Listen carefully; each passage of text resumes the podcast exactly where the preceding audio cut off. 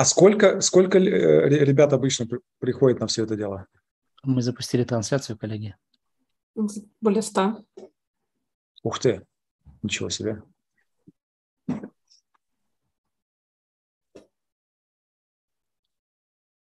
вот, вижу, запускаем. Угу.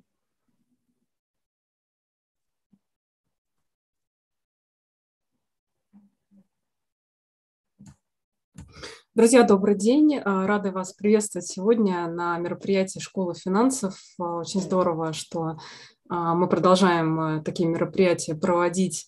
И сегодня у нас просто замечательный гость Андрей Русаков, предприниматель-инвестор, основатель компании Remedy Logic – Data Capital Management и Open Capital. Андрей обладает, на самом деле, широчайшей экспертизой а, как в областях а, здравоохранения, технологий, так и в целом в таких сферах, как хедж-фонды, фонды прямых инвестиций, алгоритмические хедж-фонды. И в ходе мероприятия как раз Андрей поделится своим опытом по жизни за рубежом, построению карьеры за рубежом, учебы там же. Я думаю, сейчас это очень актуальное направление. Ну и помимо этого, в целом лайфхаками личной эффективности и своей, конечно же, экспертизой а, в тех отраслях, где он так или иначе работал, выстраивал свою карьеру. А, вот, Андрей, да, не будем ходить вокруг да около, начнем, наверное, с самого такого вот злободневного.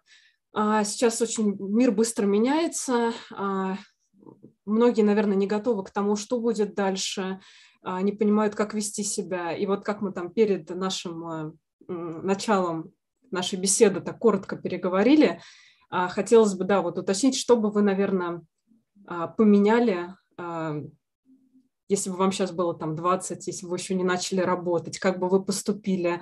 Да, и небольшой дисклеймер перед тем, как мы начнем, для всех тех, кто слушатели, которые к нам подключились, а, хотела там отметить, что вопросы, которые вы направляли перед нашей беседой, а, мы учли и будем задавать а, Андрею, я Анастасия и моя коллега Анастасия.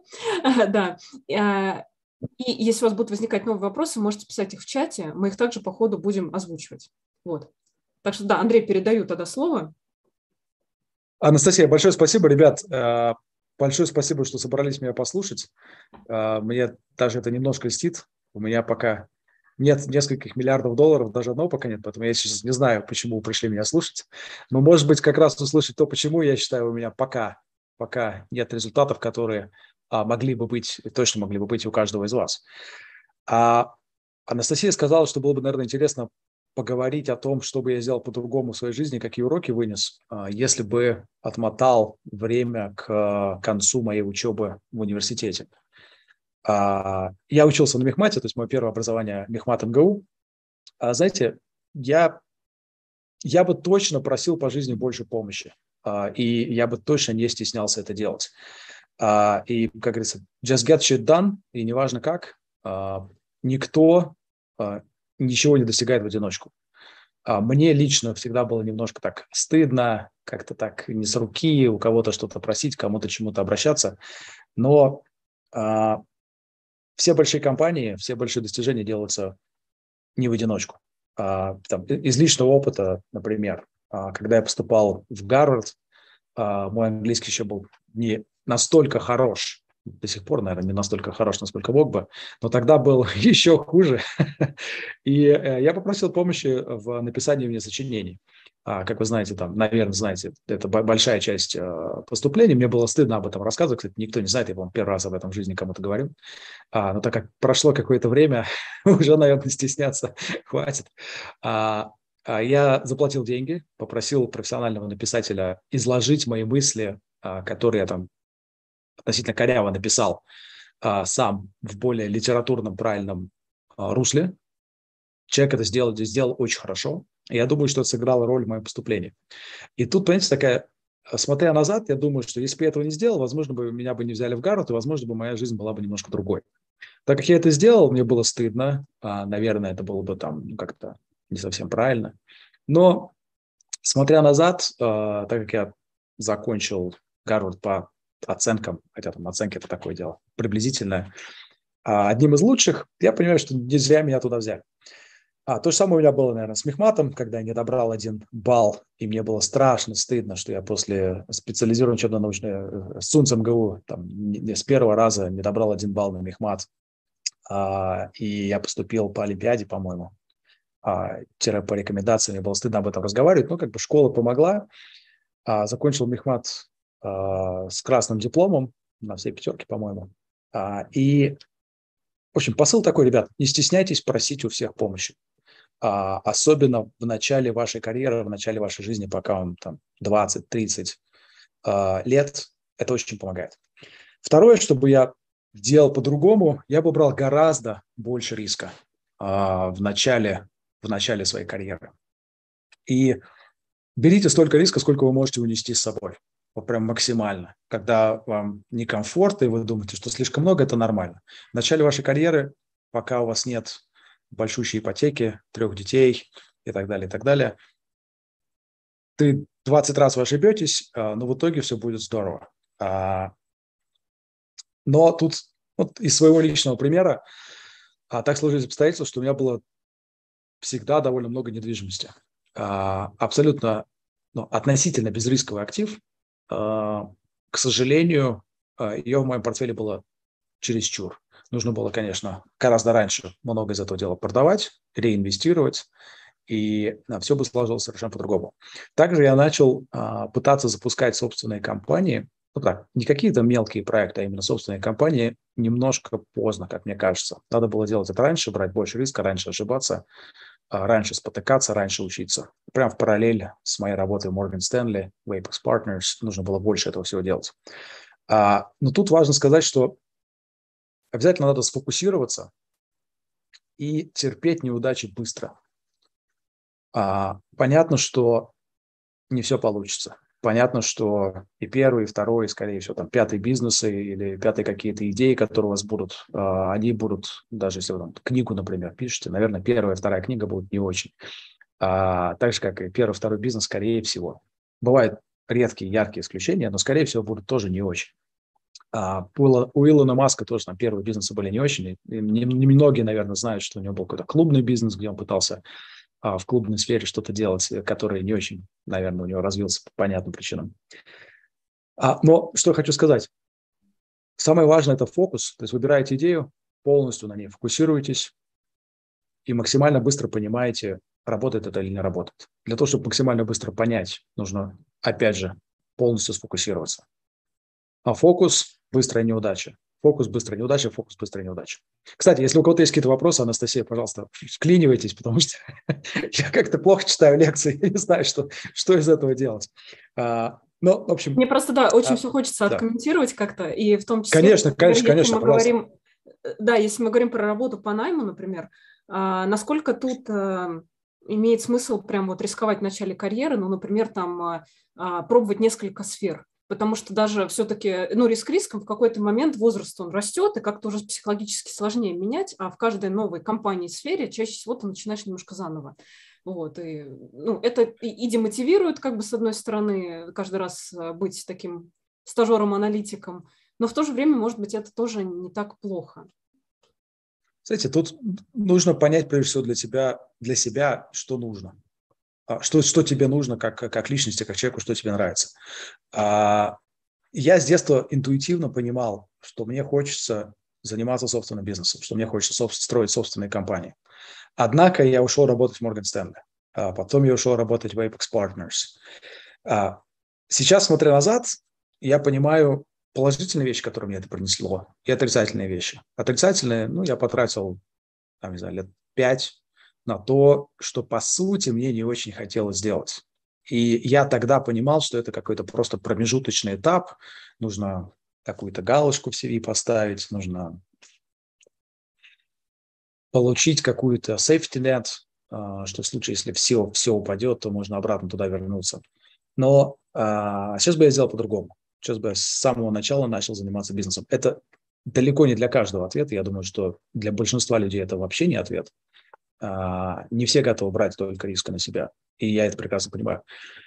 Тут, возвращаясь к вопросу, если сфера явно не нравится, надо менять. Вы в ней не сможете быть успешным. А, заставлять себя что-то делать 10, 20, 30, 40 лет невозможно. А, вы будете хуже тех людей, которые вскакивают и с удовольствием бегут туда. А, поэтому стать там успешным будет ну, тяжело, и жизнь будет несчастной. Поэтому я бы, наверное, не боялся часто менять, пока не найду то, что мне нравится. Но тут нужно иметь некоторое такое maturity, наверное, self, self-awareness, что ли, не знаю даже, как по-русски это сказать, а, в понимании того, что действительно тебе нравится как человеку, что твое, что не твое. Ну, честно сказать, я не знаю, там, в 20 лет я мог это, там, в 25 четко ощутить. Не знаю, не помню. Правда, не помню. Может быть, мог. Наверное, на каком-то интуитивном уровне мог. А, ну, в общем, мой совет все равно остается неизменным. Берите столько риска, сколько можете внести. Анастасия? Да, да а, вот абсолютно согласна еще с тем, что далее говор... Э, перед этим говорили касательно важности просить помощи, потому что, наверное, сейчас такое время, когда многие люди неожиданно очень теряют большое количество денег по вынужденным обстоятельствам, ну, потому что либо так, либо никак, и даже абсолютно без денег вот эта ценность какой-то поддержки товарища, друга, знакомого, который может как-то помочь, она выходит абсолютно на первый план. И вот этот накопленный капитал не так помогает э, да, в вообще развитии дальнейшей жизни, скажем так. А, хотелось бы вернуться к теме образования а, и поговорить про Мехмат МГУ. Как вообще да. вы поняли а, в довольно, ну, таком, наверное, молодом возрасте, наверное, вряд ли был какой-то прям точный direction, куда двигаться дальше, как это пригодится, или вот все-таки он был, вот, потому что... Не, нет, для меня это было очень, да, для меня это было очень простое решение. Я относительно случайно поступил в СУНС МГУ, это специализированный учебно-научный центр при Мехмат, при Мехмате МГУ, школа имени Колмогорова в простонародье, 18-й лицей. А почему я туда поступил? Потому что это, как на тот момент, мне казалось, была самая лучшая физмат-школа в России. А, и я для себя решил, что ну, нужно пойти в самое сложное учебное заведение. Я туда пошел. Потом я после СУНСа поступил в МГИМО на факультет международных экономических отношений. Не стал там учиться. Поступил на физфак МГУ, физический факультет МГУ. Это был это самый первый поступил на физфак, потом, по-моему, в МГИМО, и потом, по-моему, на Мехмат меня взяли. То, что на Мехмате я, как говорил, не добрал один балл, потом я поступил, я уж не помню, то ли по, по, по рекомендации СУМСа, по-моему. Что-то такое. В общем, в итоге я решил пойти на, на Мехмат. Опять же, по, по самой простой причине, я посмотрел, где всего сложнее. А вот самая сложная э, штука в России, не считая физтеха, наверное, мне показалось, что на тот момент был Мехмат. Вот я на тот момент пошел на Мехмат. А почему математика? Потому что мне казалось, что очень важно выстроить логическое мышление и просто мозги построить. Поэтому Мехмат. А, принимал, применял ли я... Да. да, да. Ну, не, ну, применял ли я там, высшую математику когда-то в жизни? Нет, никогда не применял. 80% а, из того, что мы там проходили, я, естественно, не помню. Но там основы статистики а, мне пригодились, и до сих пор мы этим сильно пользуемся. Умение, ну, просто понимать там, хотя бы high-level какие-то математические концепты, они тоже важны в жизни. И сейчас мы этим довольно много пользуемся. То есть сейчас с нами работают огромное количество ребят, которые, естественно, в математике разбираются там, в сотни раз лучше меня. А, но иметь возможность хоть чуть-чуть понимать, что они говорят, мне кажется, важно. Андрей, а, то, что учиться на мехматингу сложно, мы понимаем. Мы понимаем, что вы в одном интервью тоже говорили, э, что это было гораздо сложнее, чем учиться даже на MBA. Однако, а, ну, конечно. людей, да, вы говорили, что это а, одно из наверное, поворотных событий в вашей жизни. А, почему это так важно и стоит ли это тех а, затрат времени и средств, а, которые требуются для получения степени? А, знаете, ребят, тут каждый должен сам себе ответить на этот вопрос. Нет, нет общего ответа. А, почему для меня это было? Ну, или, может быть, я расскажу всю историю сразу с самого начала. А, поработав в Морган Стэнли в Лондоне в инвестиционном банке, где-то года ну, чуть больше года, может, года полтора, меня отхедхантили в Apex Partners, это самый большой на тот момент, во всяком, во всяком случае, private equity фонд из Европы. А, я там работал что-то года два с половиной, по-моему. а, был на очень хорошем счету, и там была история, что если ты хочешь стать партнером, если ты хочешь, чтобы тебя продвигали, нужно было получить MBA. Ну, в общем, такое правило в компании. Все должны были получить MBA.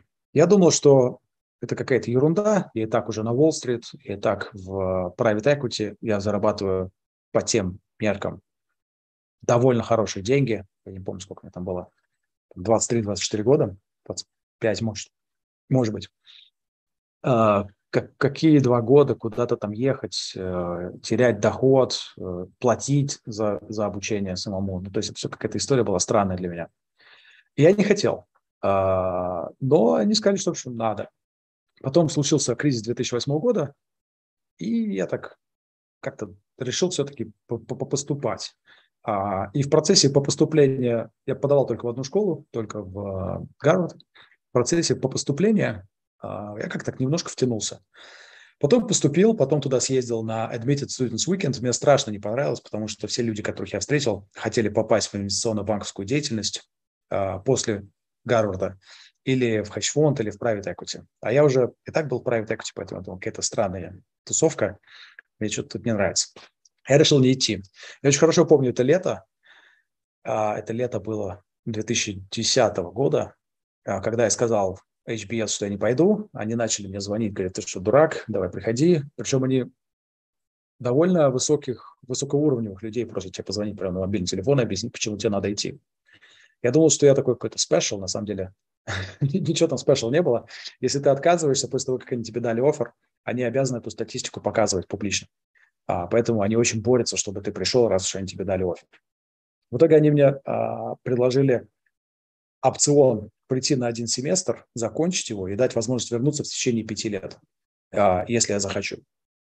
Я решил, что ну, когда еще там, мальчик из маленького города в Литве поучится в Гарварде несколько месяцев, решил пойти. И мне безумно понравилось.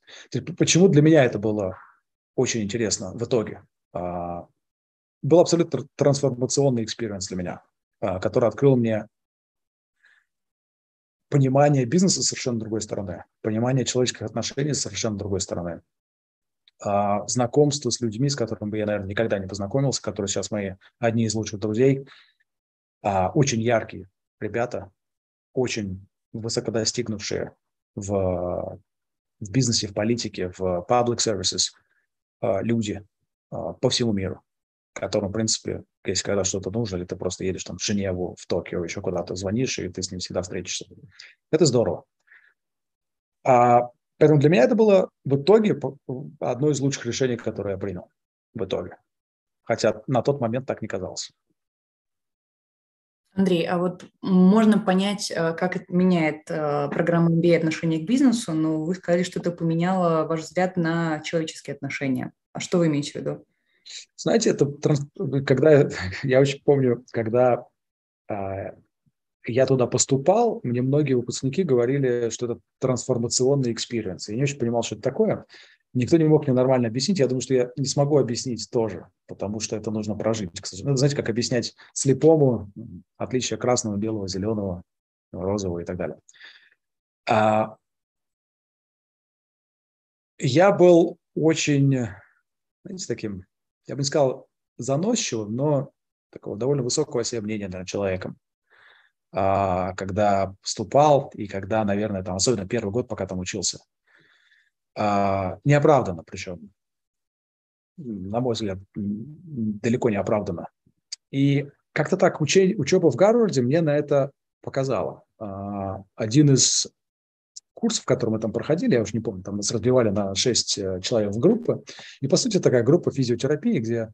Не, не физиотерапия, что я говорю, психотерапии, где твои однокашники а, не твои друзья, тебе, по сути, говорят, что они тебе думают.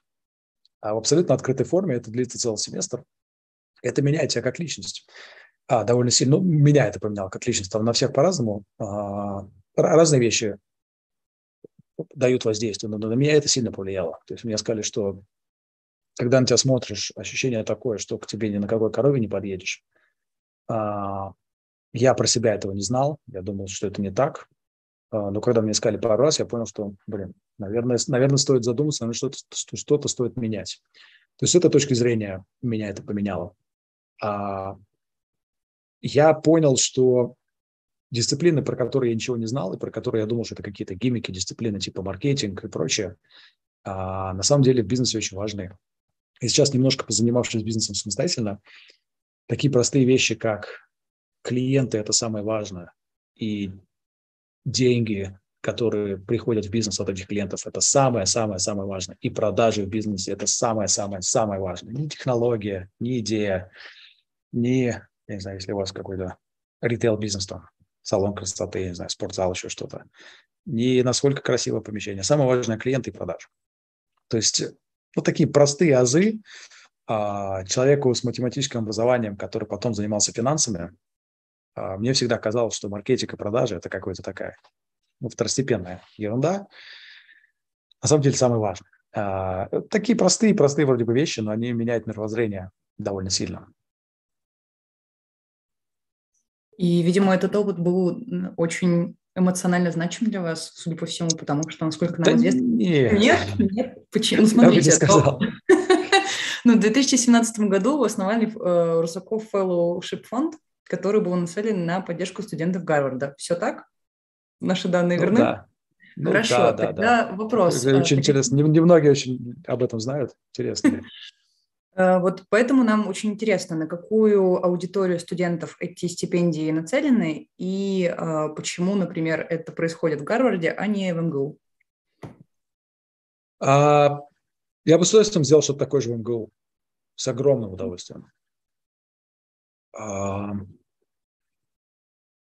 знаете, я просто понимаю, что в Гарварде это поставлено, это прям действительно хорошо отработанная машина.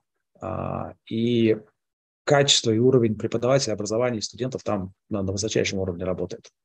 Я понимаю, что каждый доллар, который туда а, мы отдаем, он тратится в правильном направлении. А, раз в год примерно я езжу на встречу с ребятами, которых мы поддерживаем. А, ну, это такой эмоциональный, хороший experience. Ты понимаешь, что ты чем-то людям в мире помогаешь. А почему я это сделал? Потому что я большой верователь, believer, да, в, в то, что возможности, доступ к возможностям должен быть распределен в мире одинаково для всех. А, а дальше уже каждый на что способен, в силу своих, своей трудоспособности, талантов и так далее. Но вот доступ к возможности должен быть у всех. Если кому-то не хватает там немного денег на то, чтобы поучиться в Гарварде, я считаю, но они этого достойные у них талант и так далее, конечно, нужно им помочь. А, и то же самое про Мехмат, то же самое про все остальное. А, я почему это делаю в образовании? Потому что я считаю, что такой первый камень, который очень важен. А, поэтому почему я это не делаю на Мехмате? Я, я даже не знаю, существует ли такое вообще что-то в МГУ, когда ну, просто частные люди создают какие-то fellowship фонды для того, чтобы а, помогать людям финансово учиться в университете. Если что-то такое бы было сделано, я бы с удовольствием бы там участвовал. Ну, ну вот смотрите, насчет МГУ мы не знаем, но точно есть, например, ага. фонд, который выплачивает стипендии студентам. Единственное, я вот хотела уточнить, а, фонд, о котором мы с вами говорим, он а, Э, помогает финансировать обучение для тех, кто поступает, или это какая-то финансовая поддержка, стипендия во время учебы на какие-то там расходы, может быть, он не конкретно на образование, а вот просто фиксированная сумма в месяц? Не-не, он просто оплачивает, оплачивает, просто обучение в городе стоит довольно дорого. Угу. А, ты просто платишь за человека полностью или частично, а покрываешь расходы на обучение. Ну, по сути, он там учится бесплатно. Вот. А по какому критерию отбираются студенты? Честно, не знаю. У меня довольно маленький fellowship фонд по сравнению там, с Потанином. Потанина пока. А, ну, не с Потанина. Потанина, по-моему, нет ничего в городе, насколько я знаю. Ну, Баловатника большой фонд из русских. Самый большой из русских. А, там есть люди, которые дают десятки миллионов долларов каждый год. А, то есть э, мы пока чуть-чуть, чуть-чуть труба пониже, тем пожиже. Поэтому я лично не участвую в отборе студентов, я не знаю. А, отбором занимается комиссия в, в Гарвардской бизнес-школе. И как-то как отбирают. Чуть-чуть возвращаясь к поступлению а, в целом на MBA, а, помимо мотивационного письма, что еще вот требовалось как в качестве вступительного экзамена? И как вот в себе найти было эту мотивацию, чтобы помимо там основной работы, всех других дел готовиться к этому? Ну, знаете, меня всегда с детства мотивировало там, что у нас там самое сложное, давайте я пойду это сделаю. А, там, Сунс, Мехмат. То есть, если взять немножко отмотать назад, я вырос, по сути, в маленьком городке, там было примерно 25-30 тысяч человек. А, просто in the middle of nowhere, как говорится, в Литве. А, даже совсем вообще не в столице. А потом я переехал в Москву, потом переехал в Лондон, сейчас я живу в Нью-Йорке. А, что касается критерий, критериев поступления, ну, они там все есть на сайтах. То есть GMAT нужно сдать, написать э, несколько сочинений, по-моему, пару или тройку рекомендаций нужно предоставить от людей. По-моему, нужно предоставить свои оценки из университета. Честно, не помню. Может быть, это и не нужно было делать. Вот как-то так. Угу. А, в одном а из... как найти мотивацию? А, да, как да. найти мотивацию? Ага. Ну, просто а, так как Apex меня немножко подталкивал, и я как-то с детства думал, что Гарвардская бизнес-школа – это очень круто, ну, как-то так сложилось, что мотивации особо искать не надо было, если честно. Я думал, что я туда не пойду учиться, но просто туда поступить хотелось. Вот так. Вот так галочку поставить. А, понятно да, переходя больше к таким карьерным советам и историям, mm-hmm. в одном из интервью вы упоминали, что когда заметили неэффективность рынка недвижимости в Москве в нулевых, а, то вместе с командой создали чек-лист, который полезен при инвестировании. Вот не могли бы подробнее рассказать об этом или там поправить, если не совсем так этот чек-лист появился? Не, не, кстати, он появился так. Э, это было очень давно на тот момент рынок недвижимости в Москве был катастрофически неэффективный. То есть э, мы видели, когда в одном и том же доме квартира с лучшими видами на более высоком этаже стоила дешевле, чем абсолютно такая же квартира на несколько этажей ниже.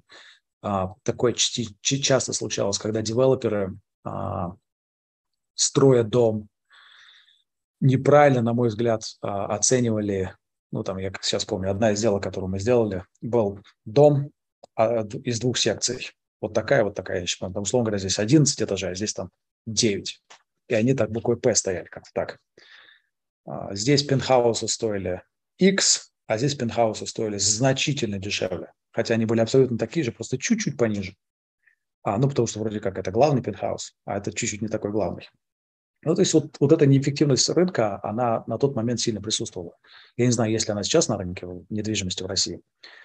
А, наверное, ее точно меньше. Мы просто составили чек-лист, когда мы смотрели что, э, цены подобных активов, и когда мы видели, что что-то явно выбивается, мы покупали. И тут ну, ничего такого нет. Я не знаю, насколько это полезно сейчас. Наверное, полезно. Но смысл был просто какой? Смотреть на похожие объекты а, и понимать, где есть явная несо, не, несопо, несосто, несопоставлена цена с качеством. Но, наверное, знаете, что более интересно сказать, а, исходя из этого? Вот для финансовой благополучности вашей самое-самое-самое важное решение, которое вы сейчас можете принять, не знаю, кто-нибудь знает, у кого-нибудь есть идеи? Самое важное решение, которое вы сейчас можете принять для вашей будущей финансовой благополучности, это сколько денег от каждого заработанного рубля, доллара, евро вы будете откладывать и инвестировать. И какое решение правильное здесь? Здесь нет правильного решения, как обычно, каждый должен ответить на себя, для себя. Но пока вы молоды, а, эта цифра должна быть довольно большая, а, мне кажется. То есть 15, 20, 30 процентов от всего, что вы зарабатываете. Абсолютно всего.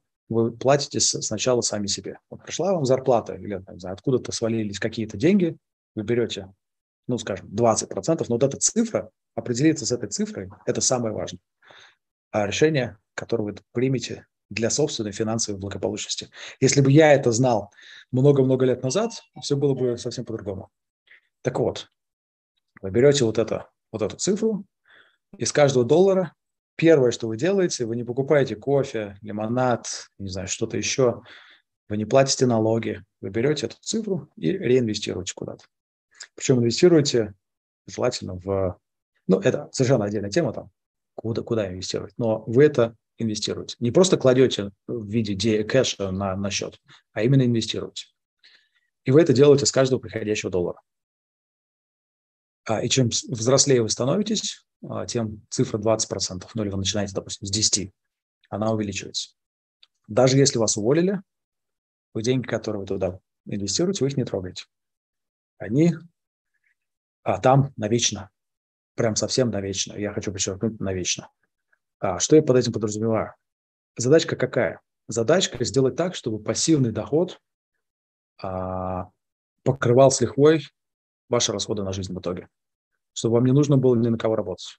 Чтобы вы работали только тогда, когда вам это нравится, когда вам это хочется, и занимались своим любимым делом. А чтобы этот пассивный доход позволял вам брать риски а, и не остаться без штанов. Риски на работе, риски с перехода с одной работы на другую, риски построения компании, бизнеса и так далее. Любые риски, которые вы хотите брать. Опять же, ребят, это самое важное финансовое решение, которое вы можете сейчас принять.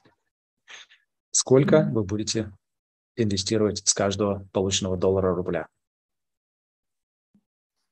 А если мы поговорим про работу Морган Стэнли, как вот выглядит да. процесс отбора, а, и с точки зрения того, что вы учились на Мехмате, а, что вам потребовалось, ну, видимо, очень быстро наверстать чтобы пройти отбор, или, может быть, не требовалась какая-то особая подготовка?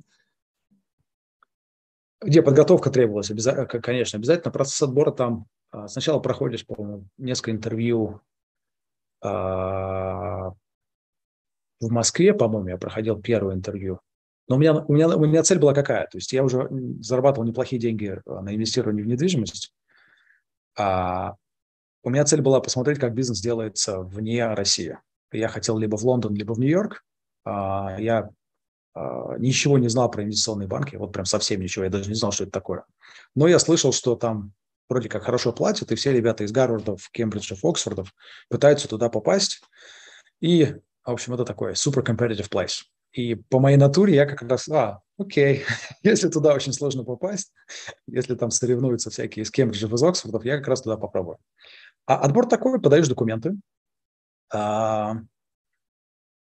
первое интервью проходил я в Москве. А, если ты всем понравился, тебя отправляют в Лондон. Ну, это было довольно прикольно. Тебя сажают в э, первый, э, первый класс там не было, в бизнес-класс самолета. Ты летишь в Лондон, тебя селят в Four Seasons а, в гостиницу.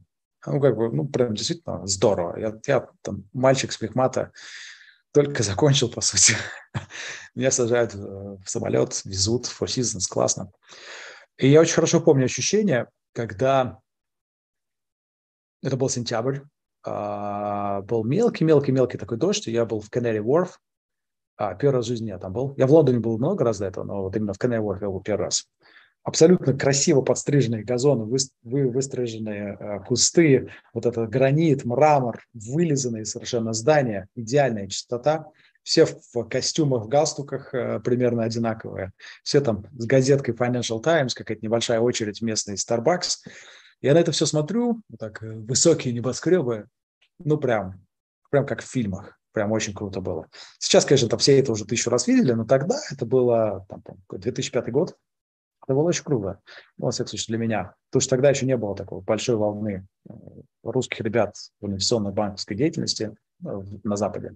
Их было там по пальцам пересчитать. Я помню там всех русских, которые на тот момент работали. А, вот прям всех. А, потому что их было очень мало. И а, процесс интервью такой, он длится день. Я не помню, там 10-12 интервью, по-моему, за этот день у тебя они подряд. Ты приходишь туда с самого утра и уходишь уже вечером. И э, тебя там интервьюируют по полной программе. И ты по-моему, должен понравиться всем, чтобы не было потом такого, что кто-то один сказал, ну я же говорил, что он придурок, чем мы его взяли. Поэтому нужно понравиться всем. А, ну там я до сих пор помню некоторые истории из этих интервью. А как я к этому готовился? Я, естественно, не знал а, после Мехмата ничего про финансы, ничего про экономику. Ну, просто взял книжки, прочитал макроэкономику, микроэкономику, gap accounting, я не помню, IFRS, по тоже прочитал. Ну, после Мехмата это все очень просто. То есть, ну, там дисциплины вроде там экономики, это, ну, это реально очень просто. А после математических книжек. Ну, поэтому я там, я, я даже не помню, сколько я к этому готовился, ну, может, там месяц. А, просто все это дело более-менее выучил, пошел и попал туда. А если сравнивать процесс отбора в Morgan Stanley с процессом отбора в Apax Partners, то э, что было сложнее? Потому что в сети мы видели упоминание о 12 кровавых собеседований в Apax Partners, и очевидно, что там было, наверное, очень сложно. Ну, в Apex это, это, это немножко другое. Там как бы в Apex и в такого рода места, типа там KKR, Blackstone, а, несколько хедж-фондов, они берут самых лучших из, из инвестиционных банков. А, я думаю, что работает примерно так. Когда тебе платят самый большой бонус, а, который там, я не, знаю, там платят, наверное, если не помню сколько, там 10% человек получает там первый, первый тир бонус. Вот, вот э, эта информация каким-то образом сливается э, вот этим всяким Apex Partners, там KKR и прочим. Они дальше говорят, а, вот эти ребята, наверное, самые лучшие, если они получили самый высокий бонус. Давайте-ка мы их там дернем, с ними поговорим, не хотят ли они пойти на более высокооплачиваемую, более интересную работу. Вот как это работает. То есть, э, как интервью там дальше происходит. Ну, примерно то же самое. У тебя сначала интервью с каким-нибудь ассоциатом, если ты ему нравишься, э, потом чуть более высокое интервью, чуть более высокое интервью, а потом есть э, технические тесты. Их там несколько. Тебе дают какие-то бумаги про компанию, например, там annual report, какую-то там презентацию про них, еще что-нибудь. Ты это все сидишь, читаешь, там час-два, и потом приходит партнер и с тобой разговаривают про эту компанию. Будешь инвестировать, не будешь, если будешь, то почему, если не будешь, то опять почему, какие риски ты видишь и так далее, какую цену ты заплатишь. Потом есть часть техническая, когда тебе просто дают компьютер, какую-то финансовую э, макулатуру про компанию, тебе нужно построить э, LBO-модель. Э, ну и все. Как-то так. Андрей, у нас параллельно возник вопрос э, у одного из слушателей, да, который, видимо, планирует получить самый большой бонус своей компании в этом году, и он интересуется, куда бы ему этот бонус э, можно было бы в текущих реалиях инвестировать. Э, образование, акции, недвижимость – вот варианты, которые он видит для себя. Образование, акции, недвижимость. Я думаю, что в образование. А, честно скажу, думаю, что в образование. Но опять же, все зависит от размера бонуса. Тут, тут тяжело, тут нужно самому опять решать, ребят. Это такой совет, который дать, не понимая деталей всего происходящего, невозможно. А, мне кажется, образование самый высокий доход на инвестиции. А, ну, я, я могу рассказать, куда я инвестирую там деньги. А, Давайте, пожалуйста. Очень, очень так по-крупному. Может быть, не стоит это повторять всем. Но у меня подход такой. У меня довольно большой пакет. Я имею в виду ли, ли, ликвидные инвестиции. Я не говорю там про компанию, которую я строю, да, а это такие неликвидные вещи. А, пакет а, недвижимости разбитый на три части. Первая – это просто недвижимость, которой я владею, которая сдана в аренду и приносит какой-то доход. Вторая а, недвижимость – это недвижимость, которую я инвестирую через а, инвестиционные фонды, а, фонды прямых инвестиций. Это в основном такие multifamily, class B real estate в Штатах. Опять же, все эти штуки сданы в аренду, они приносят доход, он как-то там перераспределяется между инвесторами фондов, и она еще должна расти в цене. И третье – это просто РИЦ на, а, на бирже. То есть это, опять же, а, недвижимость офисная в основном, которая сдана в аренду, и вот эти РИЦ, собирающие эти аренду, должны ее расставать в виде дивидендов инвесторам. Это что касается недвижки. Почему мне это нравится? Потому что это ну, относительно не очень высокорискованный класс. А, второе, у меня есть э, набор просто ETF, ну, индексов, типа там S&P 500, такие вещи. А, опять же, там просто в долгую туда постепенно складываю деньги. У меня есть э, примерно, наверное, процент 2 от э, моего ликвидного net worth в криптовалюте. Но опять же, такая длинная история, там он может превратиться в ноль, он может стать там 10, 10x, я про это сейчас не думаю. А, ну, как-то так. А, ну у меня еще есть небольшой набор а, таких высокорискованных а, инвестиций в стартапы технологические. Вот как бы я как раскладываю. А, ну там еще есть пару стратегий. Там в хедж-фонде у меня э, есть в довольно рискованном немножко денег. И в, в одной деривативной стратегии у меня тоже есть немножко денег. А в какие стартапы высокорисковые вы инвестируете? Ну, хотя бы просто отраслевая принадлежность. Технология. А вот вопрос. А когда вы создавали свой фонд Open Capital LP, угу. чем вы руководствовались? Вы приблизительно понимали, какая будет отраслевая и территориальная принадлежность э, этого фонда? Я, я руководствовался юношеским максимализмом. Нет, я это говорю абсолютно на полном серьезе.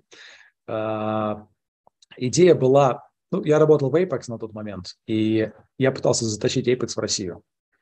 А, я принес довольно большое количество всяких очень интересных сделок. Мы во время кризиса 2008 года там почти дали миллиард долларов системе. Помните? А, ну, наверное, есть такая компания, до сих пор, не наверное, сто процентов есть такая компания до сих пор, Евтушенкова. А, там у них много всяких активов, начиная от МТС и прочих других вещей. А, но в последний момент, после того, как мы довольно долго работали над этой сделкой, а, инвестиционный комитет Apex сказал, ой, нет, что-то как-то там Россия, Сделка была бы очень хорошая, мы бы заработали безумные деньги там. А, но, в общем, народ испугался. А, то же самое было еще с несколькими активами, в которых, и потенциальными сделками, в которых мы участвовали. В последний момент они, в общем, там боялись. Я решил, что это неправильно, а, что тогда я буду, в общем, свой фонд делать на Россию. Идея была просто сделать инвестиционный фонд с западными деньгами а, и помогать российским компаниям становиться там чемпионами. Все было бы хорошо, но климат поменялся. Когда мы это все задумывали, был Медведев, потом пришел Путин, и инвестиционный климат сильно поменялся. И поднять деньги на Россию было очень тяжело. У нас сорвалось в Open Capital несколько сделок, которые мы считали были бы очень хорошими. А посмотря назад, и здорово, что они сорвались, не случились. Мы почти купили Глобус Гурме. В последний момент нам повысили цену вот прям уже прям совсем в последний момент. И мы э, откатились, не стали покупать. Мы купили там почти здание на Зубовском бульваре. Помните, была такая компания Транс, Трансаэро? Uh, угу. Был офис на Зубовском бульваре. Uh, они платили аренду в долларах. Слава богу, не купили это здание. Uh, ну, там много было таких вещей, которые мы, слава богу, не сделали. Ну, чем я руководствовался? Просто я считал, что в России должен быть должны быть нормальные private equity инвесторы. Их там было мало, нужно было больше. Вот, вот чем. А сам этот фонд вы создавали с там, членами семьи или с близкими друзьями? Вот эту идею развивали? Создавали бы его вдвоем а, с а, а, моим ближайшим другом Игорем, Игорь Шифрин. А, то есть, ну, у нас было двое там. А вести бизнес с э, друзьями? Это, это очень интересный момент. Знаете, тут, вот, это, да. очень, это очень интересный момент. Я помню э, завтрак в Гарварде, на котором был там несколько ребят, человек пять, может быть, и э, мы завтракали самым богатым поляком на тот момент. А, я сейчас даже не очень помню, как его зовут, но довольно относительно молодой мужик был. А, и он сказал одну интересную вещь, которую мне запомнилась. Он сказал, ребята, никогда не начинайте бизнес ни с кем всегда будьте единственным фаундером, если вы хотите делать бизнес. Будет два фаундера, в два раза больше вероятности, что бизнес обрушится. Будет три фаундера, в три раза больше вероятности, четыре в четыре раза больше вероятности, потому что вы переругаетесь с большей вероятностью. Поэтому всегда он все бизнесы делал один, в общем, для него это был такой правильный мотив. Я это все послушал, думаю, как интересно. Но там венчурные капиталисты все говорят обратно. Типа, должен быть технический founder, должен быть не технический founder. Если один founder, то все плохо. А, с Игорем у нас все было хорошо. То, естественно, у нас там время от времени возникали какие-то рабочие моменты, где там нам приходилось как-то договариваться, но вокруг нам все было очень-очень-очень хорошо. Прям очень. А у меня был нехороший опыт в Data Capital Management. Опять же, такая, наверное, подноготная информация, которую почти никто не знает. А, нас там было слишком много фаундеров, слишком много эго в одной комнате, и это все не очень хорошо закончилось. И вплоть до того, что мы там все переругались много раз, тысячу раз, и а, плохо было. Прям, прям плохо. Это был негативный опыт. И после этого я решил, что все, следующие все бизнесы я буду а, последним а, decision-мейкером во всех из них. А, причем переругались, мы, компания до сих пор существует, я до сих пор не акционер. А, она там даже как-то развивается. Переругались за того, что я их сужу сейчас на семизначные цифры. Вот. И уже, а вы, уже выиграл суд, поэтому. Но суть, суть не в этом. В общем, ребят, каждый должен для себя ответить, потому что, смотрите, в одиночку сложнее психологически. Гораздо. Прям вот гораздо. Потому что будут случаться вещи психологически, эмоционально, финансово очень тяжелые. Это просто гарантировано. Переживать это самому, ну, кто-то может, кто-то не может. Э, я могу, мне кажется. А принимать тяжелые решения в одиночку тоже такое, как бы не самая легкая задача. Ну, представляете, там вы работаете с ребятами, о котором вы обещали сладкое будущее довольно долго, бок о бок, а потом приходит момент, когда ты понимаешь, что половину надо уволить. Кого? Да, Например, понимаю. кого? И вот, вот, это, вот такие решения в такие моменты многим, я думаю, что даже наверное, большинству людей нужна поддержка кофаундера, друга, там еще кого-то. А, но с кофаундерами надо понимать, что тоже такой путь тернистый. Могли бы рассказать поподробнее про Data Capital Management в целом, как это все появлялось, а, в чем была изначально ну, замысел, и насколько в итоге вот, ну, замысел как алгоритмического хедж-фонда совпал там с реальной деятельностью? А, как все это появлялось? У нас в Гарварде появилась идея, что количество данных в мире постоянно растет. А, оценивать их человеком практически невозможно, потому что их ну, просто слишком-слишком-слишком много. Ну, просто даже если ты будешь читать новости про какие-то большие компании, ты будешь просто целый день только читать новости и больше ничем не заниматься, и все новости не успеешь прочитать. Поэтому была идея такая, что мы должны эти данные а, каким-то образом при помощи искусственного интеллекта понимать, обрабатывать, и на основе этих новых данных, которые постоянно возникают, понимать, а, как инвестировать. Ну, там, например, читаешь новости машиной за миллисекунды или даже за микросекунды, и в зависимости от того, что написано в новости, это как-то является одним из сигналов твоих стратегий. Хорошая новость, хороший сигнал, плохая новость, плохой сигнал. Я немножко упрощаю. Ну или, например, ты там, со спутника фотографируешь э, длину очередь в какой-нибудь там Starbucks, Макдональдс, и в зависимости от изменения длины очереди ты понимаешь, там, хорошо у них в этой четверти дела или плохо в этой четверти дела. Или там фотографируешь количество припаркованных машин около Walmart и понимаешь, насколько примерно там у них увеличивается revenue или уменьшается по, по, просто по количеству людей, которые туда приходят. Ну, или какие-нибудь камеры ставишь, и считаешь грузовики, которые туда-сюда ходят, или миллион всяких приложений. Да? Вот этот весь data exhaust, он начал появляться в мире. Идея была просто все это дело структурировать, обрабатывать и в режиме реального времени принимать алгоритмические решения при помощи искусственного интеллекта. Что, по сути, мы и сделали. А, написали довольно неплохие стратегии, которые смотрели на интересные всякие data feeds. Что было тяжело? Тяжело было да, знаете, такой catch-22 situation в какой-то степени, потому что для того, чтобы а, у тебя были очень хорошие стратегии инвестиционные, тебе нужны безумно умные люди, которые их напишут. Для того, чтобы у тебя были безумно умные люди, которые их напишут, тебе нужно платить им очень серьезные деньги. Чтобы платить очень серьезные деньги, у тебя должно быть много денег под управлением. А чтобы у тебя было много денег под управлением, у тебя должны быть очень хорошие стратегии, которые зарабатывают а, хорошие ну, деньги. Потом, да, в целом запрос... курица или яйцо, да, вот это срабатывает. Да, да, да, это, это очень непростая история. То есть вот поломать это дело непросто. Обычно это ломается следующим образом. Кто-то из какого-нибудь цитаделя, который там 10 лет поработал, у него отличная репутация, там 20, откалывается и говорит, а теперь я буду строить цитадель имени меня. И так как в общем, меня там многие знают, у меня уже есть там 500 миллионов долларов э, инвестиций от э, там, инвесторов Цитаделя. Вот. А тогда у тебя появляются деньги, у тебя появляется, ты можешь нанять талант, и, и понеслось. Обычно это бывает так вот в этой индустрии. Но так как мы были бравые ребята, мы думали, что мы этот э, круг порвем легко. не очень это легко рвется. Более того, инвесторы с серьезными деньгами смотрят на тебя только тогда, когда у тебя уже есть большое количество денег под управлением. То есть там какие-нибудь пенсионные фонды с тобой даже не будут разговаривать, если у тебя... Они считают все меньше миллиарда под управлением, это э, мелкие и интересные для разговора ребята. Для нормальных людей миллиард долларов под управлением – это очень большие деньги.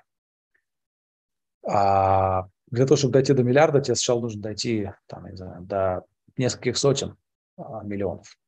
А, для чтобы дойти до нескольких сотен, тебе нужно дойти там до сотни. Причем практически у всех инвесторов а, институциональных есть правило, что они не могут быть э, больше, на 10% в фонде. Ну, то есть, если у тебя 100 миллионов долларов под управлением, то у тебя должно быть минимум 10 инвесторов, если это институциональные инвесторы. Ну и так далее, и так далее, и так далее. В общем, это непростая индустрия, в которую не просто пробиться. Чем в итоге все это закончилось, Анастасия, вы спросили. А, мы создали хедж-фонд, подняли, на, на пике у нас там было что-то миллионов 50 под управлением, по-моему а, в каком-то во втором, что ли, году.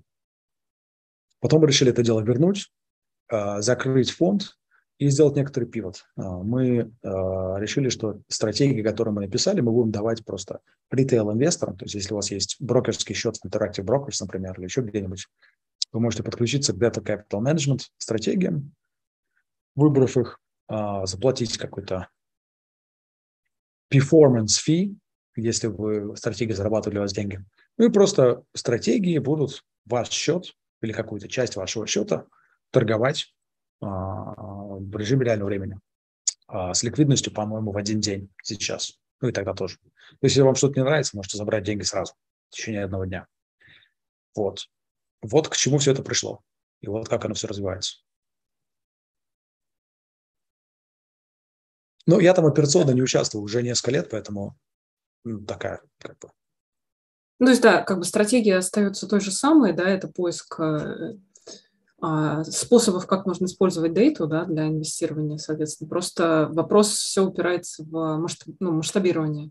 Да, да, мы решили не строить из этого хедж-фонд, а строить из этого такой хедж-фонд-дисраптор и давать доступ к очень хорошим, высококачественным стратегиям просто ритейл-инвесторам. Угу. А, двигаясь дальше по вашему карьерному треку, а, один из ваших наиболее известных проектов – это как раз медицинский стартап, а, который предоставляет услуги по диагностированию заболеваний, по медицинским рекомендациям по лечению, часто там, по рекомендациям по хирургическому вмешательству. Угу. Как вот вы пришли к этой концепции? Может быть, кто вас вдохновил на то, чтобы посмотреть в сторону медицины? Это, это на самом деле идея сидела у меня годами, еще со времен Мехмата. Как математик я никогда не понимал, почему вот ты приходишь к врачу, он так прищуривает глаз и говорит, так, у тебя тут болит, тут болит, ну, значит, у тебя такой диагноз. И лечить будем вот так. Вот это вот прищуривание глаза одного человека меня всегда, всегда смущало как математика. А, а я на это всегда смотрел, как-то так думал, что какая-то просто вуду хрень. Почему так? И с детства, ну, относительного детства, а, у меня было видение, что должно быть на самом деле так. Есть какая-то многомерная матрица, в которой есть все комбинации всех возможных э, симптомов э, и результатов всех возможных анализов. И дальше, выбирая эту комбинацию твоих конкретных симптомов э, с твоими конкретными анализами, а, есть просто набор а, наиболее вероятных диагнозов. Дальше для того, чтобы исключить там, основные диагнозы, нужно сделать еще там парочку тестов. Там, кровь сдать, еще что-то посмотреть, еще что-то посмотреть. Но это все должно быть алгоритмически. Тут не нужно, не нужно глаз прищуривать. Потому что на самом деле медицина – это статистика. А как, что ну, как развивается медицина уже там тысячи лет? Мы берем, человек болеет, мы что-то там ему делаем, таблетку даем, не знаю, там кладем а, какой-нибудь там патч на, на голову, я не знаю, там, кровопускание делаем, укол какой-то ставим. И смотрим, что с этим человеком происходит. Вылечился, не вылечился. Это немножко утрировано, но по сути медицинские исследования они так и работают. Мы там кому-то даем плацебо, кому-то даем не плацебо, и смотрим, что в этих двух группах поменялось, и есть ли там статистически значимая разница в результатах. Если есть, это становится протоколом лечения. Если нет, это не становится протоколом лечения, но это статистика, это ничего более, это просто экспериментальная статистика. А поэтому принятие решений по поводу, какой диагноз человеку поставить и дальше как его лечить, должна быть тоже статистика. Это не должно быть э, с прищурением глаза одного человека. Теперь, перемотав это все дело немножко там на несколько лет вперед или там, много лет вперед, я в Америке платил, платил огромные деньги за страховку, и ни разу не, быв, не побыв у врача там, за 4 или 5 лет, я решил, что как-то ну, я столько денег уже отнес в здравоохранение этой страны, а надо пойти что-нибудь там полечить, наверное. Подумал, что-то у меня болит. А у меня время от времени болела спина. Ну, просто как-то перекашивала, закашивала. А я спортом довольно много занимаюсь. И, скорее всего, от этого. И не, и не занимаюсь достаточно растяжкой. Я там, свою спину показывал и в России, и в Англии, где только не показывал. Как, и там, то физиотерапевты что-то там вкручивали, то массажисты, то еще какие-то полухирурги что-то советовали. В итоге я пошел в, в Штатах. Сделал МРТ, меня отправили к хирургу. А, пока я ждал визита к хирургу, у меня спина прошла. А, я поиграл в баскетбол с утра, поехал к хирургу. Он смотрит на мой МРТ, говорит, опа, срочная операция. С чего? Он говорит, мы сейчас тебе вставим Fusion, это такая спайка на твоих э, дисках L4, L5, а, и, в общем, все у тебя будет хорошо. Я говорю, мне так хорошо. Он говорит, нет, через там 7 лет, если не вставим, там, 10 лет будешь в инвалидной коляске. Я говорю, что за бред вообще? Ну, в общем, мне так конкретно продавали операцию. А у него на стене там висит какой-то диплом, там, я не помню, там, Гарвардской медицинской школы, условно, еще что-то, еще что-то. А он весь такой красивый, умный в галстуке, а, продает мне операцию. И тут я понял, что должен быть ресурс, который просто независимо от хирурга или независимо от какого-то врача дает тебе действительную оценку, что тебе делать, что тебе не делать. И рассказывать тебе про вероятности, что вот этот путь тебе поможет, этот путь тебе там менее вероятно поможет. И про риски в том числе. Вот. И мы начали в это дело копать, поняли, что минимум 50% всех операций а, в Америке, в том числе операции, особенно операции на спину, на колени, на бедра, они медицински не обоснованы. А, их не нужно делать. Людей режут просто так. Это огромный бизнес, на который тратится десятки миллиардов долларов каждый, каждый год. Я имею в виду десятки миллиардов долларов на ненужные операции только на спину. А, там, миллиардов 50, наверное. Вот. А, это надо как-то поменять. И по сути, что мы сделали, мы упаковали а, wisdom, как по-русски wisdom-то, господи, что со мной? Мудрость. Такое? Опыт. Мудрость, точно, точно, точно. Мудрость, опыт а, лучших а, хирургов, лучших радиологов, лучших физиотерапевтов в софтвер решения, которое уже сейчас дает рекомендации по тому, стоит человеку делать операцию на спину или не стоит, лучше, чем панель тех же самых хирургов. А это как это уже... получилось упаковать? Вот, э, просто нужен же большой объем данных именно. Где взять такой да. объем данных? Или эти люди как-то руками сидели, отсматривали кучу картинок там со рентгеновскими снимками и давали им какие-то комментарии? Там, О, купили у Data Capital Management, Настя, кажется так. Не-не-не. Ну, да, это, да, ну, я, может быть, да, как бы такой не очень погруженный человек, но мне вот интересно, да, есть какие-то, может, базы уже, где можно это брать? А, доступ к данным а, – непростая история, это отчасти один из основных, наверное, наших конкурентных преимуществ или такого какого-то оборонительного рва вокруг компании, это то, что не так просто повторить. У нас есть стратегический партнер, а, который, в том числе и инвестор, стал в компанию нашу. А, у них там порядка двух миллионов МРТ-снимков, наверное, нужно даже гораздо больше, чем двух миллионов. У нас, соответственно, есть доступ а, ко всем этим снимкам. Плюс есть доступ к примерно там, 350 врачам, а, радиологом. А, ну, понимаете, тут это такой многоуровневый вопрос, на который можно очень долго отвечать. Но, по сути, мы построили доступ э, и взаимоотношения с лучшими врачами, а, получили данные МРТ-снимков, получили данные о том, как выздоравливают пациенты, что еще более сложно.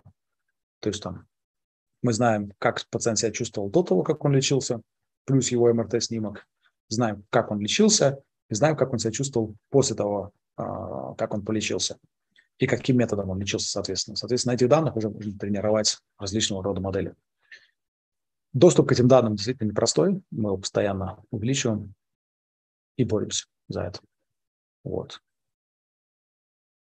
Но идея какая? Идея дать возможность людям по всему миру получать очень высококвалифицированные медицинские мнения в режиме практически реального времени а, за очень небольшую плату.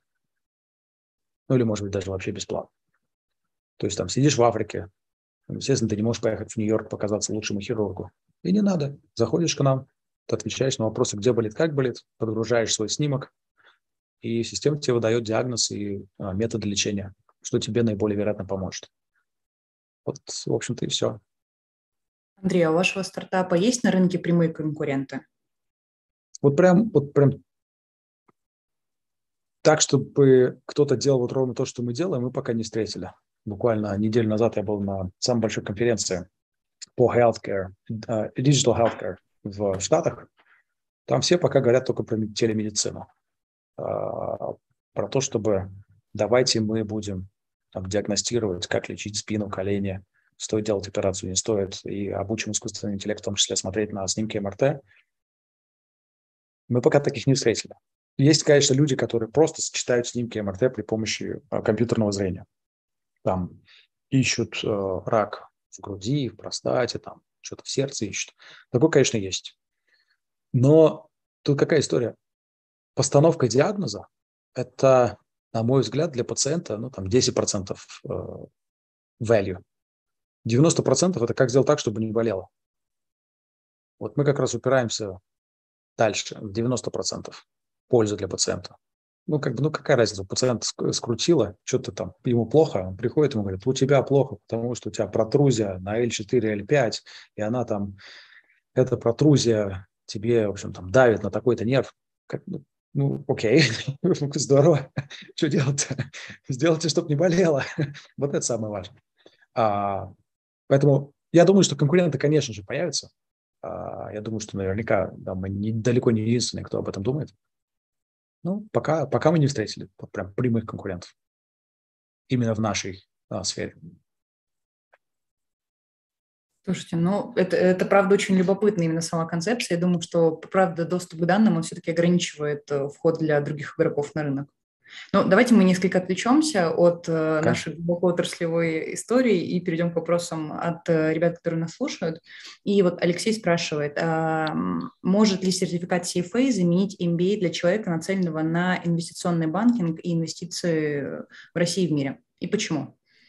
Совершенно разные истории, ребят. А, CFA и MBA нельзя даже их сравнивать. А, абсолютно два разные, две разные истории. А, поэтому заменить не может. А просто, ну, просто другой сертификат. Наверное, это у меня нет CFA. А, там у многих ребят в инвестиционных банках были CFA. Я не знаю, насколько им это помогло. По-моему, там есть какой-то регулятор, который говорит, что в общем, обязательно нужно, там, если ты, по-моему, там деривативами условно торгуешь, то обязательно тебе нужен CFA такого, чтобы у тебя обязательно был MBA, по-моему, такого требования нигде нет, регуляторного именно. Про CFA, по-моему, есть регуляторные требования. Опять же, могу ошибаться, но, по-моему, есть. А вот в продолжении вопроса, как вы думаете, насколько сейчас сложно найти работу в Европе, в Великобритании, в Америке для выходцев из России?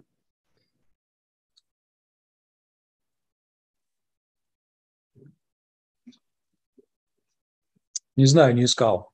А, я думаю, что... Я думаю, что... Ну, давайте так, так посмотрим. Я думаю, что для выходцев Понятно, что конкуренция увеличится, потому что большое количество умных ребят из России а, ломанулось в Германию, в Польшу, там, не знаю, в Турцию, куда могут, и пытаются там устроиться. Поэтому конкуренция, конечно, выше.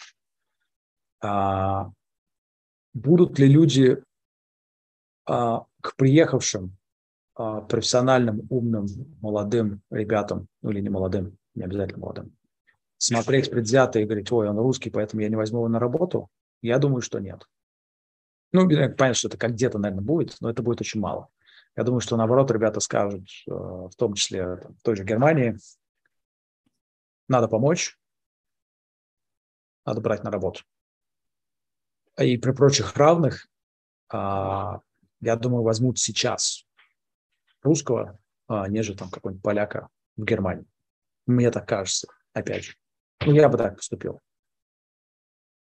В общем, атмосфера есть такая, да, сейчас, э, ну, может быть, среди знакомых тоже, которые нанимают людей. Ну, конечно, я, я вижу объявления там э, ребят из, э, что я недавно видел, из Тбилиси, там, русские, если кто-то приехал, я возьму там на такие-такие-такие должности. А, то есть это, конечно, есть. Но смотрите, все, все, все опять упрется в supply demand, да. То есть тут какая история? Понятно, что экономика Европы, Германии в том числе сильно просяет. А для меня это абсолютно очевидно в ближайшие год, два, три. А, соответственно, количество рабочих мест просто станет меньше. Плюс будет туда наплыв, а, в том числе русских и украинцев.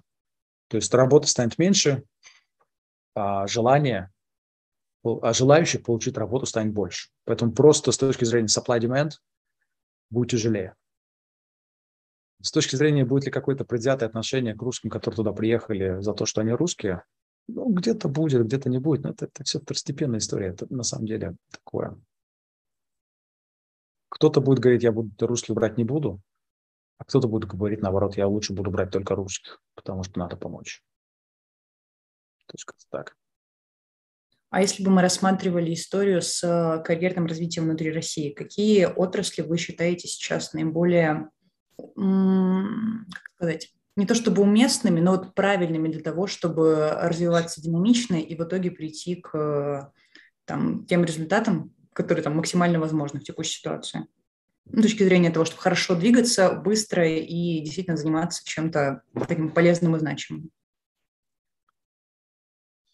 Ребят, не знаю. А, непростой вопрос. А, ну, смотрите, понятно, что доля госаппарата и все, что с ним связано в России, она росла последние 20 лет и сейчас достигла каких-то сумасшедших размеров.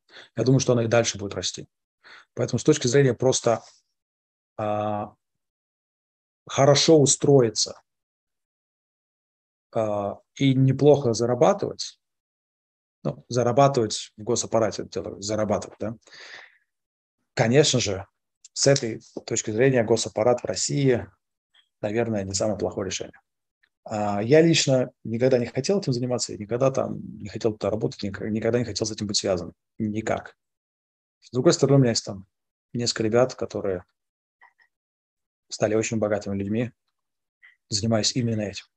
Ну, это просто не, не мое, я этим не могу заниматься, не хочу. А если убрать госаппарат, просто макро смотреть, да, госаппарат большой, много там понятных плюшек и привилегий. А, IT 100%. Глобальный рынок, а, если вы хороший IT-специалист, всегда найдете работу а, вне России, в России, где-то еще. Это рынок, который будет развиваться еще десятилетия. И специалистов тут действительно не хватает. В России есть огромное количество умнейших людей, ребят. Вот у нас в Ramsey Logic работают ребята из России, из Украины. Ну, уже не из Украины, там многие, ну, почти все уже не из Украины. Умнейшие ребята, прям умнейшие. Есть прям потрясающие находки, которые нам просто повезло, что мы, что мы их встретили, и они с нами. А, я уверен, что они найдут работу где угодно, абсолютно где угодно. Поэтому я думаю, что IT это такая важная, ну, можно, конечно, там, понятно, что в силу того, что происходит э, в политике, в макроэкономике, произойдет перераспределение э, много чего в России. И там на уровне решения каких-то локальных задач можно много денег заработать. Это потому что цепочки поставок все поломались, потому что платежные цепочки поломались, э, огромное количество неэффективности появилось. И окуни, окунувшись в это все, разобравшись там и что-то решив, какую-то задачку, проблемку, можно заработать денег. Насколько это sustainable? Ну, не знаю, но это такая локальная предпринимательская задачка, которой тоже можно заниматься, я уверен. Как-то так. Андрей, спасибо вам большое. И я вам предлагаю плавно перейти от карьерных вопросов к вопросам больше душевным и, может быть, каким-то чуть значимым. А был ли в вашей жизни человек, которого вы можете назвать своим наставником, который сформировал вас вот, и как э, специалиста, и как человека? К сожалению, нет. А, ну, наверное, не, не надо говорить, к сожалению, нет, нет. А, было бы здорово, если был. И я всем советую, чтобы такие люди были. Причем, скорее всего, это должен быть не один человек, потому что один человек вам не закроет все вопросы. Почему у меня не было? Потому что я, у меня был всегда юношеский максимализм, присущий мне. А, возможно, до, невозможно, до сих пор присутствует, но в значительно меньшей степени. Я всегда почему-то считал, что я пойду выше, быстрее, мне никто не нужен, я тут самый умный, самый главный. Абсолютно не имея на то серьезных оснований каких-то. Поэтому, ребят, советую вам этого не повторять, а выстраивайте отношения, выстраивать отношения с э, людьми, которые приносят какую-то мудрость в вашу жизнь. Кто-то приносит мудрость с точки зрения инвестиций, но ничего не понимает в отношениях с, э, с другими людьми. Кто-то, наоборот, вам помогает правильно выстраивать отношения в семье, с друзьями, в карьере, потому что он понимает очень хорошо на уровне там, какой-то EQ, такой человек должен быть. Кто-то помогает вам стратегически планировать свою жизнь, кто-то помогает еще что-то, кто-то еще что-то. Вот выстраивайте этот нетворк людей, это очень важно. Вот возвращаясь к тому, с чего вы начинали, просите помощи и э, не бойтесь этого делать. Это такой handicap, который, который у меня был. У меня не, не было наставника. Но, но было бы здорово, если бы были. Ну, как я понимаю, а, исходя из там fellowship фонда, вы наверняка являетесь сами наставником для, ну, как минимум, ребят, которые работают с вами, и, наверное, еще для, может быть, студентов. А, Участвуете ли вы в таких инициативах? Ну, как минимум, вы участвуете ну, ну, да, да, ну, естественно, естественно, естественно, если ко мне ребята обращаются, естественно, помогаю, чем могу, а, потому что я понимаю, насколько это важно. А, да, я думаю, что являюсь. Я не знаю, насколько там люди меня слушают. Что-то там Андрюха несет какую-то ахинею, что-то рассказывает. Но да, да, конечно, ребята обращаются за советом. А, есть там, кому-то я помогаю чем-то, а, контактами, просто другим видением, взглядом на ситуацию. Да, конечно. Угу. Дальше такой более конкретный вопрос, многие его задавали, касательно книг, которые вы рекомендуете почитать, а, как для профессионального развития, может быть, так и для души, просто для личностного роста. Я вот вижу, у вас сзади достаточно много книг стоит тоже. А, Книги хорошие, да? Да, знаете, их много. А ну вот, что тут? Вот это очень хорошая книга. From Good to Great. Угу. Джим Коллинз. Прям одна из лучших за последний раз, которую читал. Еще? Все делаем скриншоты. Вот это The Obstacle is the Way. Uh, совершенно другая книга, вообще не про то, что не про бизнес, но это очень крутая книга. Всем надо прочитать. Это маленькая книга тоже. The Little Clarity Book. Это такие очень нечасто, нечастые книги, но очень хорошая книга. Что тут мне еще понравилось?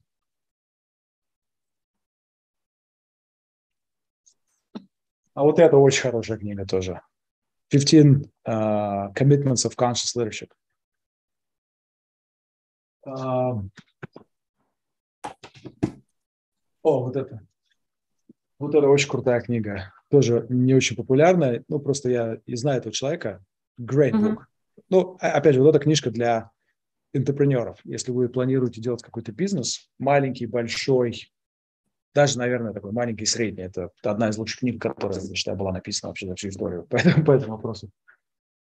Реально а, вообще э, прочитать вот книжку? Вот это крутая очень книга. Вот это очень крутая книга. Ага. That's the one thing. Ну, смотрите, ребят, тут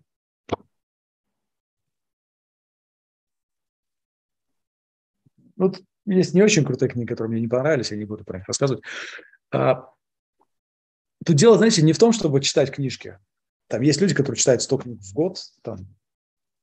А, лучше прочитать две книги и поменять свою жизнь, а, чем прочитать сто и ничего не поменять.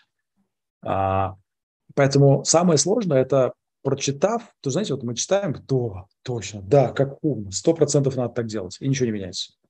По-хорошему, прочитал книжку, записал себе три вещи, которые ты теперь будешь делать по-другому, и там, два месяца каждый день делаешь эти три вещи по-другому. Ну или одну вещь. Хотя бы одну.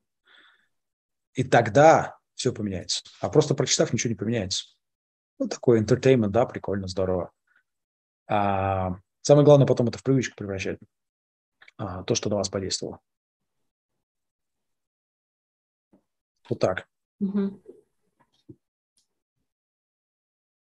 Как-то так. Чем еще могу быть полезен, ребят? Мне Если кажется, полезно. что по основной программе и по вопросам, которые нам задавали ребята, которые сегодня наблюдают за нами, мы прошлись.